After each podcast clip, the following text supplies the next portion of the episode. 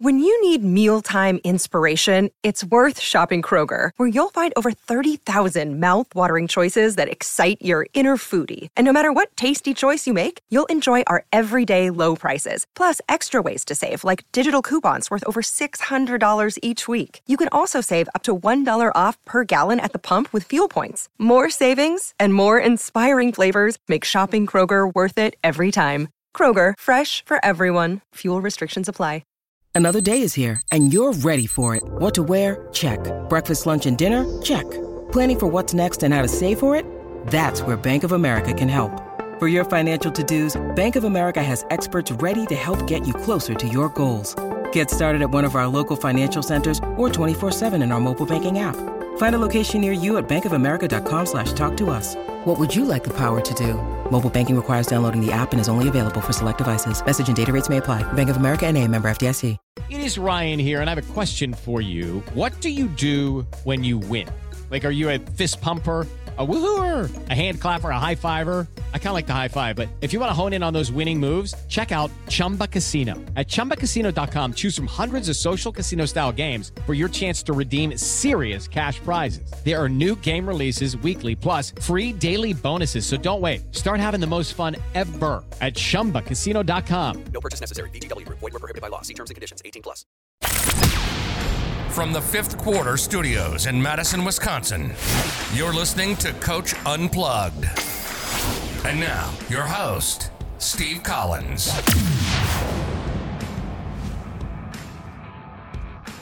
Hey, everybody. Welcome to Coach Unplugged, episode 664. We're going to talk to Coach Lamie today. Um, it's a three part series Wednesday, Thursday, Friday. So we're super excited about talking to him. He's got a lot of great golden nuggets in here. But before we jump into that, I'd like to give a big shout out to our two sponsors. First of all, Dr. Dish. In my opinion, the most innovative shooting machine on the market. If you can see, there, I don't believe there's another machine that gives you the workouts and the things like that. And what I love about Dr. Dish is all the stuff that they have in the last three or four months that they have given back, the communities, the workouts, the drills. Um, you know, I hats off to them. Mention Coach Unplugged, they give you $350 off your next purchase. Also, I can tell you, I'm working with my programmer. I've said this for like six months, but we are close.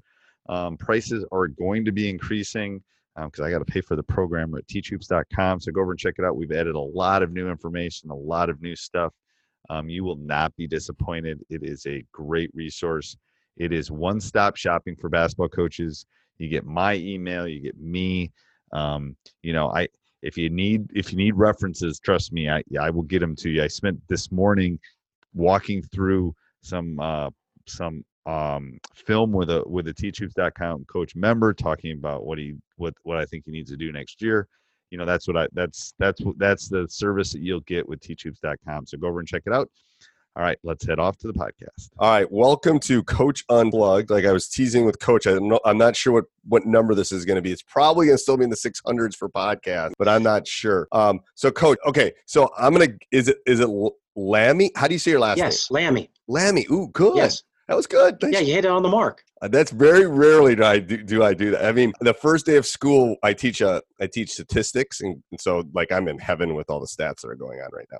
But uh, I uh, I have the kids pronounce their names first all the way around so I can hear it. Um, and I didn't have Coach do that. Um, but Coach, I'm going to have you introduce yourself, kind of tell your basketball journey to all the listeners, and then um, we're going to talk about a couple topics, and we'll dive in and see where the crazy thing takes us. But um, sure, okay, hey, go uh, ahead. It's yeah, all yours. My name's Steve Lamie. I'm the uh, head basketball coach at Grove City College, which is in it's a small Christian uh, college in Western Pennsylvania. And uh, what's the biggest journey, city? What's the biggest city close to it? So I can. yeah, we're in. an hour north of Pittsburgh, exact, just okay. right up the interstate. That's not bad. Okay. Yeah. No, I mean, and, uh, yeah, I was trying to think if I was trying to think if my son looked at any schools in Pennsylvania. I know we drive. We go. My brother has a place in New Hampshire, so we drive. Yeah, we're right off uh, Route 80, so yeah, uh, really easy to get to. Okay. So. Okay. And how old is that school? 1876. So okay. we've, we've been blessed and uh, have have not lost our roots. You know, it's a high academic Christian school. Always has been. Always, hopefully, always will be. Well, hope. All right. Yeah. And how did you get there? Where, where did you start? Yeah. You know, uh, well, I I graduated from Grove Grove City back in uh, the mid 80s. Okay. And um, I got a teaching certificate while I was here. So uh, my first job was in, in the middle of the state, uh, a town called Lebanon. And I was the freshman basketball coach there and I taught biology. So I did that for four years. And, and then everybody a, should be a freshman coach at some point in their life. Amen. You know, to God. I was talking to a coach, I don't remember who it was, and I've done so many of these in the last couple weeks. And it's like it, it teaches you a couple things. It teaches you it teaches you the beginning of the sport. It teaches keeping track of things. It teaches you you need to coach from the center of the court. That's a great point, Steve. Isn't yeah, and, and I had to make up my own lesson plans and Right. my own practice plans, and so right, you, you're just thrown was into the really wolves. fortunate. You you are quote unquote a head. What I tell people when you're a freshman coach, you're a head coach, and they go, "What do you mean?" I go, "You are running that freshman team." hmm No, the, the varsity coach is going to tell you he's not watching you every day and at practice Right. every day. It's your team. You know, he's Yeah. going to maybe tell you. I mean, I would tell my freshmen to play man, do these kind of things, but I'm not watching them. It's like I said, you're. The, it's not like you're a varsity assistant. You're you're Mhm. Running a team, and that's a great thing, I think. But Yeah. and you did that for how long? I did that for four years, and then I got a break, and I was I was hired as a graduate assistant coach at Kent State University over in Ohio, Okay. Yep. and was there for two years. Instead of staying in the college ranks, I wanted to go back and, and teach and coach the high school, so I did that for three years. And then uh, my head coach at Grove City College, his name is John Barr, uh, was in was in need of an assistant, and uh, so I I became his assistant for uh, ten thousand dollars. I had to live in the What, dormitories. what year was that? That was in 1994. There's your vow of poverty right there, baby. Yeah, well, I, I, I was I had no debt and I was not married, Okay. and I lived in the dorm and and I taught some biology uh, laboratories. But um, when he retired four years later, uh, I was elevated to the head coaching position. That was in 1998. 1998. Okay. So I've been at Grove City uh, ever since. Um, so a couple questions before we dive into some of your topics. What um what what is what is the easiest part of recruiting for your school and what's the hardest part of recruiting for your school? Yeah, that's a great question. Uh, the easy part is uh, we're such a niche school Right, that yeah. we're going to, um, like, a, a part of the population is going to be eliminated just because of academics. And, and another part of the population is going to be eliminated because they don't want a faith based school. Right. So uh, we know who we can we, we can target kids right off the bat by just asking a couple questions early in the process. Right. I think So sometimes I was talking to a college coach. I think sometimes it's easier for schools like that. Like Yes. like like this like the league my son's going to with Middlebury. The, there's only a percentage of the kids that can get into those schools. Period. You're eliminating 98% of the general population that plays basketball and that are Mhm. male, and then you're only dealing with the two. So, so and now you're Yeah, you're probably even niching down more like academic and hmm uh, Christian based or Yes. That's awesome. Okay. So th- that that's the easy part, but the, difficult part is of late over the last I would say 10 years it's it's the finances where a young man a, a- a family has to pay for for the for uh, college and our costs have slowly risen over that time. Right. And up until this year the financial aid has gone down and so we have to sell and, and we, we do have a good product here but it's it's hard to sell to people that obviously i mean they want a good education but they don't want to pay They full wanna be- they don't wanna be 200 yeah i know i know. That's why i was so happy i was so happy my son got into middlebury because they're they're need blind they're a need blind school. Hmm um so they wanted him he got in and then they Yeah. gave us the financial aid based on what we make and what we can afford. It was cheaper Mhm. than sending him to uw madison. That's Um, fantastic. i know so that's a wonderful thing but a lot of schools are not that way. No it's like And I think that schools like Middlebury, because they're so good academically, and, and, and we are too, but we have a, a different niche. Because both schools stand for something, they're going to survive this crisis. I think so some too. schools I that think are so too. I think there's uh, going to be a uh, lot of schools the size of your school that are not going to come out of the other end of this. I agree. or they're going to hang on for a year and then people are going i'm not paying that price to go online um hmm that's that that is the issue i think the ones that are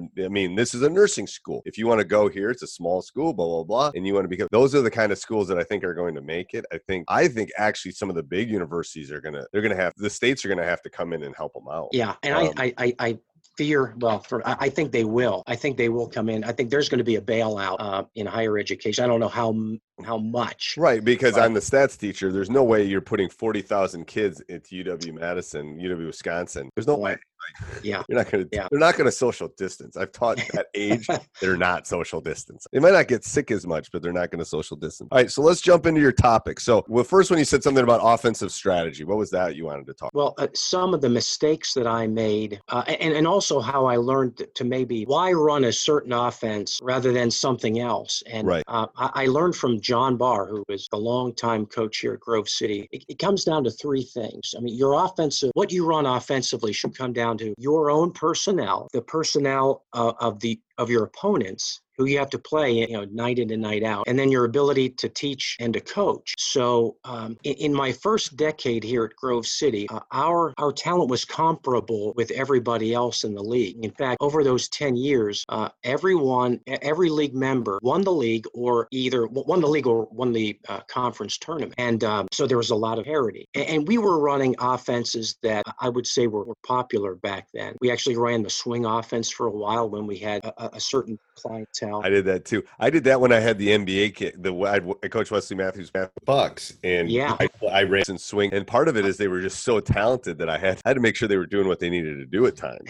So like, down. I know you call, Yeah. but I yeah, I, I love okay. that offense. It's a great offense. It's a great Yeah, offense. and our, our clientele changed a little bit, and so we were we were running the Princeton. off. But then, um, uh, in the early part of this decade, some things that were not in our control changed the uh, uh, the competitive atmosphere. One was that we allowed four new schools to join our conference. Okay. All of them were basketball schools with great tradition. Okay, so that it made it tougher there. But this was also the time where our costs were rising and our financial aid was going down. So what was happening was our, our talent level was staying the same, but we were seeing talent at our uh, our competitors going up. And Everybody, I hope you enjoyed the podcast. Make sure you subscribe and like no matter where you listen Apple, Spotify. We love those five star reviews. Make sure you also go over and check out teachhoops.com for coaches who want to get better.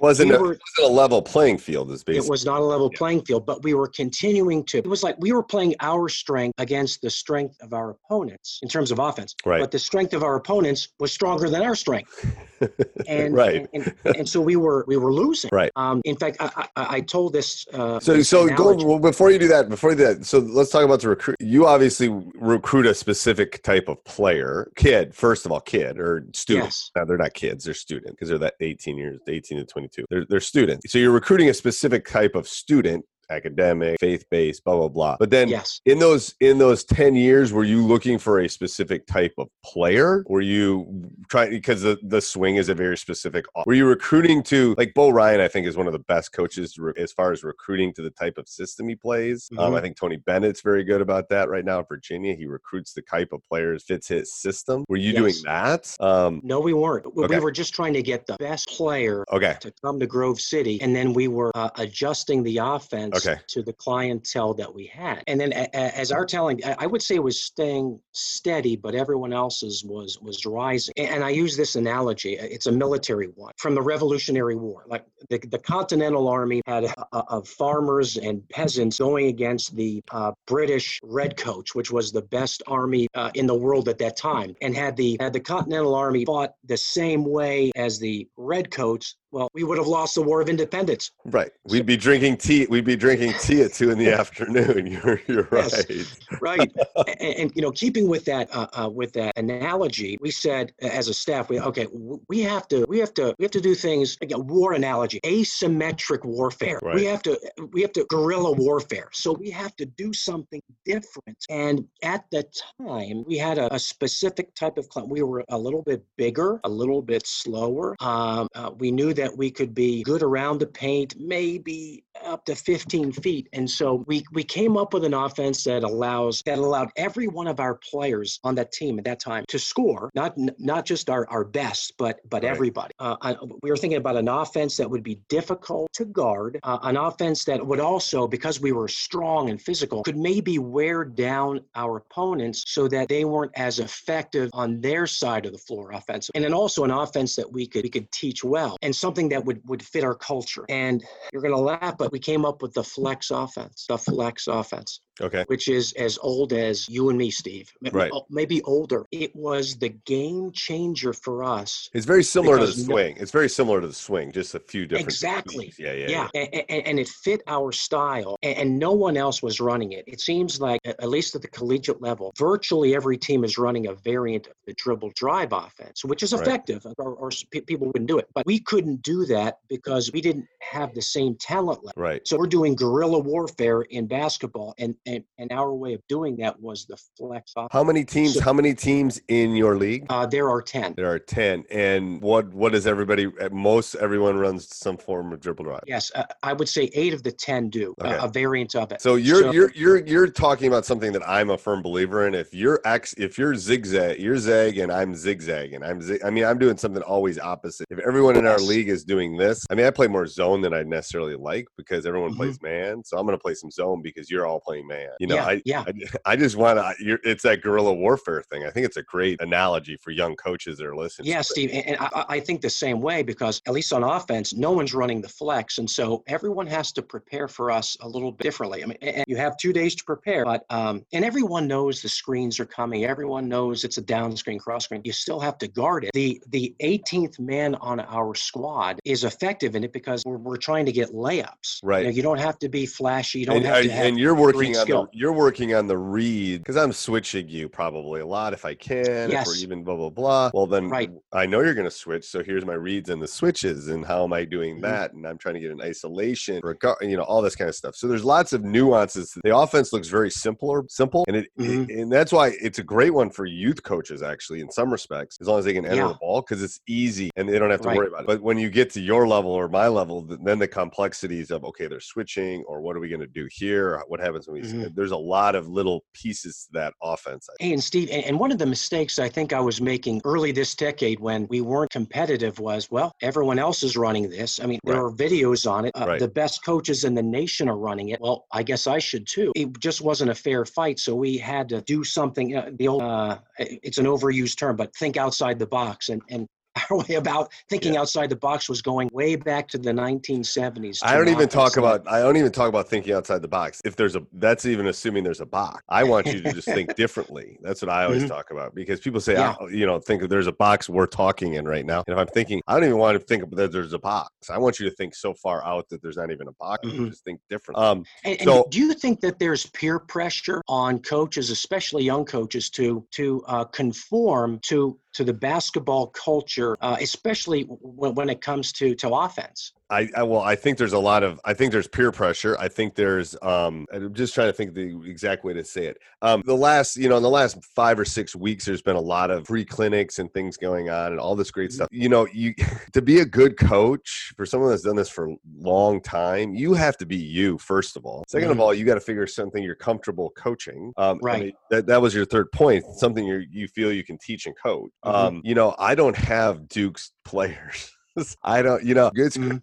K can do that, but you know, I got to read what I got and then be able to teach that. So I think it's this, it's the kind of the shiny object syndrome a little. Ooh, they're doing it. Mhm. They're doing it. You know, like Syracuse Yeah. national title, let's two, three zone. Wow. Look at what Virginia, Virginia's playing pack line. Let's play pack. I mean, they're all good. And I'm not saying you can't do them, but Mhm. um, I think you got to find what works well for your system, your program, your community, your players. There's it's just, Yeah. there's they're, they're called lurking variables, and there's so many of them. You Mhm. got to try to neutralize as many of them as you can. Um, yeah, and you're probably able to recruit and get players that can run that kind of system. That's what Bo Ryan did at Wisconsin. But he went to the Final Four. Too. He got Yeah. specific players that you know if Duke would have called them, they'd all gone to Duke. Mhm. Um, but he got players that would fit his system and run run it the way that he thought. But yeah, I think I think for young coaches listening, I think you just got to find something, and you'll change. You'll change over time. Mhm. Uh, I mean, I've had teams where we will outscore you. We will beat you 100. And my last state tournament team, a couple, two or three years ago, we wanted to be in the 40 because we had a great center and we were going to grind you. It's like, Yeah. so I think that's what good coaches do. They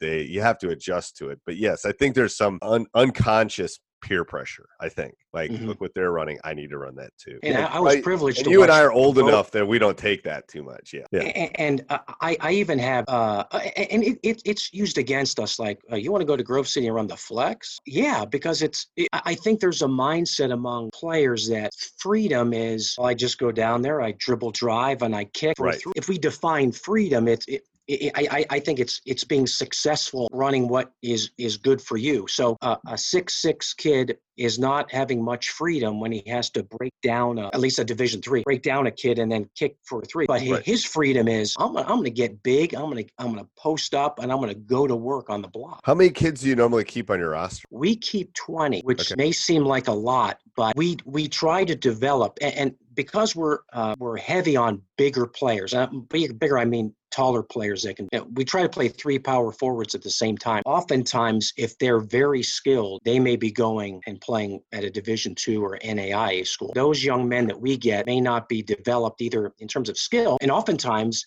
it's because well they were in a dribble drive situation in high school and so they Right. played on the backside and were just there to rebound or they're they're physically immature and so we have to develop them so of The, the, the 20 maturity guys level is crazy too. I've seen my son in the last six weeks how much weight he's put on and how strong Yeah. he's got because he's going to graduate. It's like there's there's kids do that. There's that's not a it's not a perfect window of when that happened. Mhm. Either, you know. Um, yeah. and we oftentimes get the late bloomers which is okay yeah. and, and we can develop them in in, uh, we have 10 jv games that we play Well, see, year. that's the key. I mean, I don't think 20, Yeah. trust me, from the D3 games I've seen in our area and I've watched some of my players go and play and the couple coaches I've talked to, that, that, I mean, I think that's part of it is a um, recruiting tool part, uh, for the school too. They want people to play sports. They want them to come to the school. Yes. There's all sorts of stuff. So uh, it's not a roster of 12. It's going to be, they're going to be bigger rosters. Yeah. I think in Yeah. the D3 too. Um, it's almost like a farm system or a triple a system yeah. And, yeah. uh, Because the difference between an 18 year old and a 22 year old is a lot different than a 14 to 18. The spread is bigger, in my opinion. Yeah. Um, Yeah. Physically, um, Mhm. there can so much can happen there in that in that stretch. All right. So you talked about uh, your picking the offense. What about opponents? You were talking about opponents. You had Oh, three uh, points you were trying to make. Yeah, our- offense and our ability to the- the teams that we have, you know, our own talent. We also have to look at the talent that we're playing against. Uh, looking at our league, well, everyone's dribble drive. I'm not going to run that because they already have better talent to start. I'm not going to do that. Uh, I- I'm going to do something different, just like you would when you mentioned your defense. Yeah. You're trying to when they zig, you zag. Right. Mhm. And are you thinking that for your defense too against the dribble drive? If eight of the 10 play dribble drive, then your defense must count, try to counter that. We switch everything defensively, and, Okay. and that that's our counter to to what we see. And you switch on make miss? You switch on left right? You switch on everything. everything? Yeah. And that causes. and, and back in the day, we were Wisconsin pack line. you know? No, I think switching is good. I, we we in the last couple of years have gotten to the rule of if someone scores a scores on us three straight times, we change no matter what. We're just trying to keep their rhythm. I like Um, that. Yeah, three seemed to be the perfect. I'm writing that down. That's okay. Buddy, I hope you enjoyed the podcast. Make sure you, no matter where you listen, Apple, Spotify, we love those five star reviews. Make sure you also go over and check out teachhoops.com for coaches who want to get better. Sports Social Podcast Network. Hello, it is Ryan, and I was on a flight the other day playing one of my favorite social spin slot games on chumbacasino.com. I looked over the person sitting next to me, and you know what they were doing? They were also playing Chumba Casino. Coincidence? I think not. Everybody's loving having fun with it. Chumba Casino is home to hundreds of casino style games that you can play for free anytime, anywhere, even at 30,000 feet. So sign up now at chumbacasino.com to claim your free welcome bonus. That's chumbacasino.com and live the Chumba life. No purchase necessary. Group. Void were prohibited by law. See terms and conditions. 18 plus.